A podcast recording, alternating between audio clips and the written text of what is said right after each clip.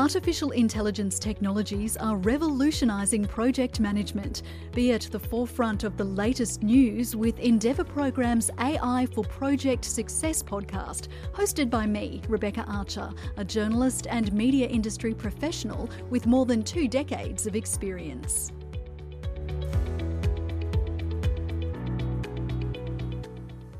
On the podcast today, I'm speaking with Elizabeth Foley, the Chief Executive of the Australian Institute of Project Management.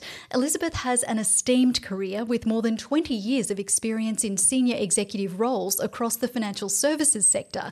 She also boasts 17 years of board membership experience, including six on AXA's Unit Trust Company board, overseeing investor funds worth more than $12 billion. Elizabeth has spent the past three years transitioning the health industry to the new digital era. As bid manager for the Digital Health Cooperative Research Centre, Elizabeth Foley secured more than $156 million in investment from industry and university partners and an additional $55 million from the federal government.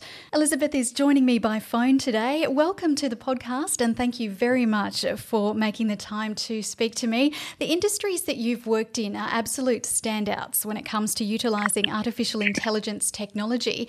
There's financial services, health, and now project management. I'm wondering how has AI transformed those sectors from your perspective?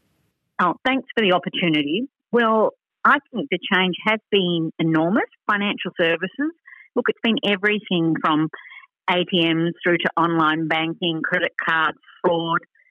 I'm sure many of us have had the, the situation where the banks called you and said, Oh, did you mean to buy something in the United States? Travelling. Um, that's all artificial intelligence picking that sort of thing up. So banking itself now employs a lot less people than it did when it had a branch in every country town. Um, we've got automated buying and selling on stock exchanges, and now we're actually in the last uh, 10 years or so, we've been able to identify insider trading much more quickly. And in fact, the software that's the leading worldwide software used for market surveillance was developed, in fact, in Australia. Health, um, well, I have an app on my phone now that tells me when I need to get my prescription filled and reminds me to take my medication. But uh, technology is growing so that doctors not only have their own experience, so if you wanted to see a cardiologist and he might be 40 or 50, you don't just get his experience, but he has access to um, technology, AI, that can give him the experience of thousands of cases and thousands of doctors around the world. And that's improving diagnostics and getting the treatment right. And project management, well, there's new software coming all the time. It's all about accessing um, data and thousands of data points across diverse projects. And it's helping with systems finding um, problematic projects and being able to make improvements on cost and time blowouts. Are there any concrete examples that you might be able to give us about how AI has changed a business organ- or organisation that you've worked in? And thinking specifically of the most recent venture with project management. Okay, with project management, it is cases where people actually can predict, as I was saying, cost blowouts and be able to predict and find problematic projects.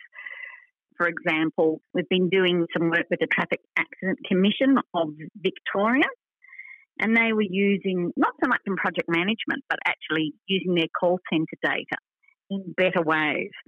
And they were using natural language processing to identify conversations where claimants they might have had from having a car accident, like a broken leg in hospital for six weeks, they were able to work out from these people calling in on the telephone when they're on claim the sorts of words they might use that we could identify when they were developing depression, which would mean it would come from, say, a six week payment of a claim for someone in hospital with a broken leg to six months because they developed depression and couldn't go back to work. Because then you can identify those people that are in need faster.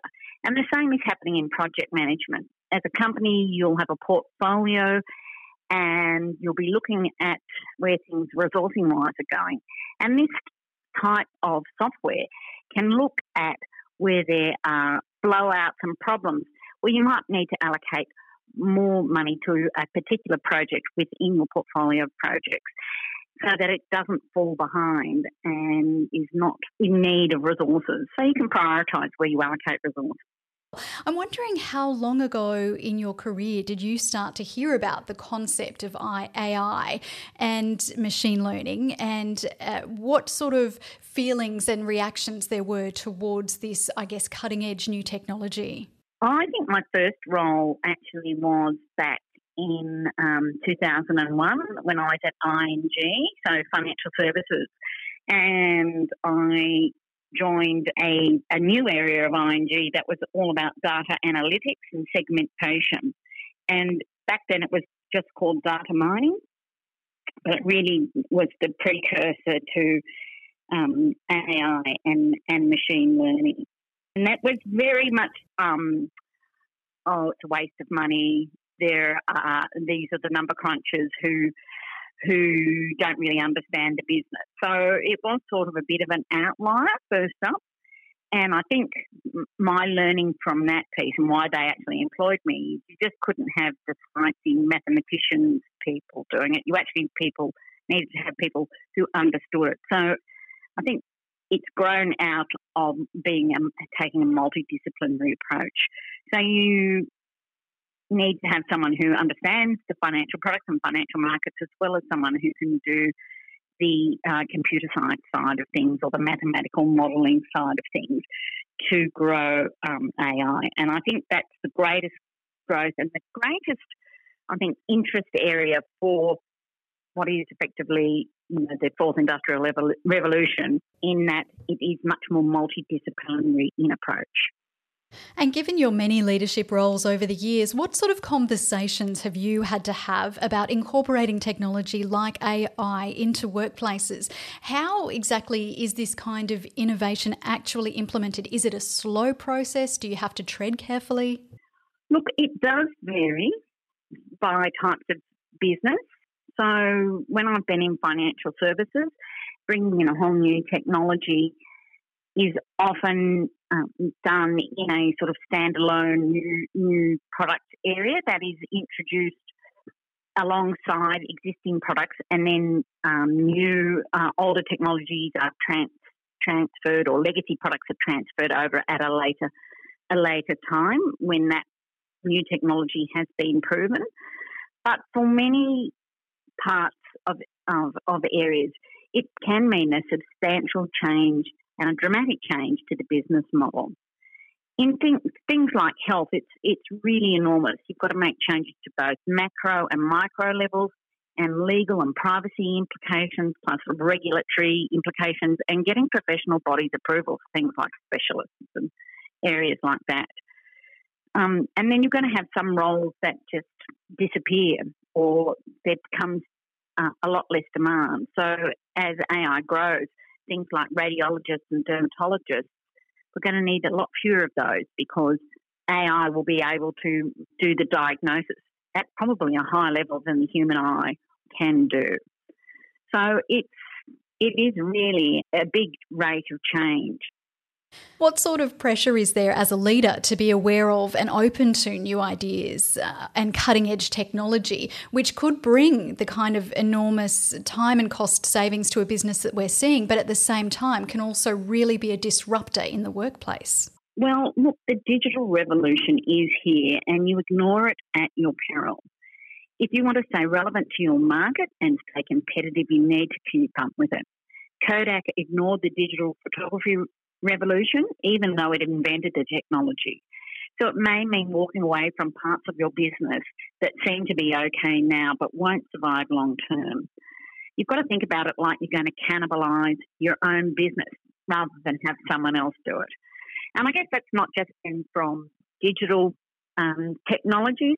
The famous story of back in 1983 when um, the machine gun was initially introduced um, there's a, the story of an African tribe that uh, attacked 700 British South African police who were armed with a new machine gun. And these tribesmen attacked. There were 6,000 of them. They had spears and rifles.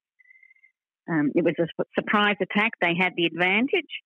and 1,600 of these tribesmen were mowed down while the British had four casualties. You know, you're going to get mowed down by technology if you don't embrace it. And I think boards and organisations uh, need to take those risks. And who do you rely on for the advice if you have come to a determination on whether or not you're going to move forward with a big technological change in an organisation? Who are the go to people that you need to source? Look, that really varies again from industry and organisation. I do think industry associations have a role to play, but then again, I'm biased because I'm uh, obviously CEO of an industry association. But they're constantly looking at the environment like regulation, technology, the broader marketplace, the economy, uh, politics in the case of finance and health, which are highly regulated industries. They're also looking at what's happening overseas, but also using your networks, um, advice from executives in other um, industries doing similar things. And of course, there are a plethora of consulting firms and vendors who can provide a lot of information and help you through those decisions. And while this technology and artificial intelligence isn't exactly new, there is still quite a, a, big degree of uncertainty out there about how it will affect workflow and jobs. I'm wondering what sort of concerns you may have encountered in the course of your career about AI, and, and I'm curious to see how you've handled that or how people are navigating those concerns fortunately for me, my job's actually never been threatened by AI. But when I look back, technology has replaced all the roles I did in my early career. So I get concerned about what jo- jobs uh, younger generations are doing while they're studying or developing mastery in their careers. In project management, for example, people who cut their teeth in, say, project scheduling or project control roles, these are increasingly being done by AI. My advice is to be a fan of lifelong learning.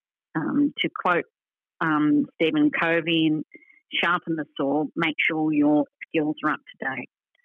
Um, I think you'll see more growth of micro learning and micro credentialing as people think, okay, I may, might need to know more about procurement or I might need to do a leadership course. So you're going to see a lot of growth in that. People need to focus particularly on developing their soft skills, their EQ, because that's the sort of thing that at this stage AI can't do.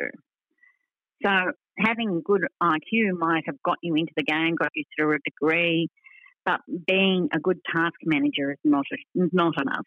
Uh, leadership and people skills are going to be key, um, and also um, strategic thinking. So they're the areas I'm encouraging people to be embracing. And just turning um, to the sorts of impediments that might exist uh, to a broad adoption of artificial intelligence and machine learning, I'm wondering, do you think over-regulation is an issue, or what do you? What's your opinion about the state of regulation for AI and machine learning? I don't think we're over-regulated. I think actually that legislation is not keeping up with technological change. So it's having the appropriate legislation in place. We're actually going to see uh, legislation come through, say, in New South Wales in the um, construction area, which has been a bit slow to adopt AI in um, project management or any type of of um, computerized technology. But with the problems that have grown out of buildings like Opal Towers and other high rise, um, Mascot Towers, um, they're forcing an issue about the quality of project delivery. And so transformation is going to come in the next two years under the new New South Wales Building Commissioner. And where organisations like the Australian Institute of Project Management are already being invited to communities of practice to develop this. And one of the great gaps we're seeing is um, uh, the IT literacy, um, the AI literacy of, of the um, building sector. So I think um, re- regulation is coming, um, and it is about getting the right regulation. Just on the point about construction being an industry that's a bit slow to on the take up, I suppose, of AI. Why do you think that is? What's what's the issue there for that particular sector where they're just maybe a bit slower to adopt?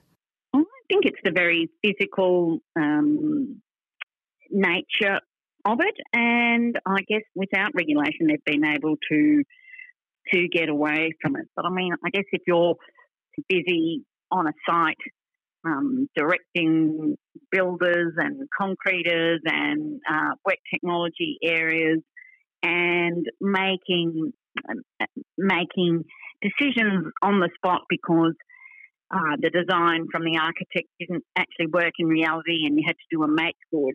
Those sorts of things aren't being um, documented, and uh, I guess there's also been pressures on cost and delivery time, and certification actually stopped being regulated and, and with self self regulation in those areas.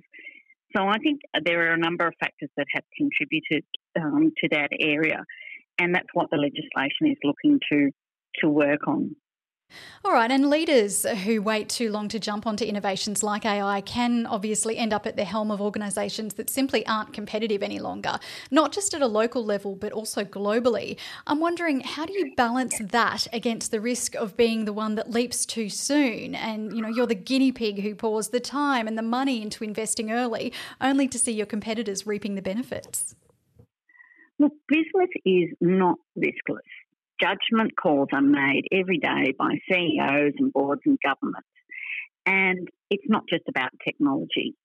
Um, so I think that's a normal business risk. Um, I think it's about investing in new technology and learning to fail fast, um, knowing and understanding your organisation's risk appetite and what it can afford to spend, and not punishing failure we need um, to be adopting leaner processes and look at generating um, the minimum viable solution first up rather than the Rolls Royce. But again, the risks and considerations for large organisations are going to be very different um, to that of, say, a small startup. Well, that makes sense, absolutely. Look, just finally, Elizabeth, um, how prevalent do you see artificial intelligence, machine learning being in project management, say 5, 10, or even 20 years down the track from now?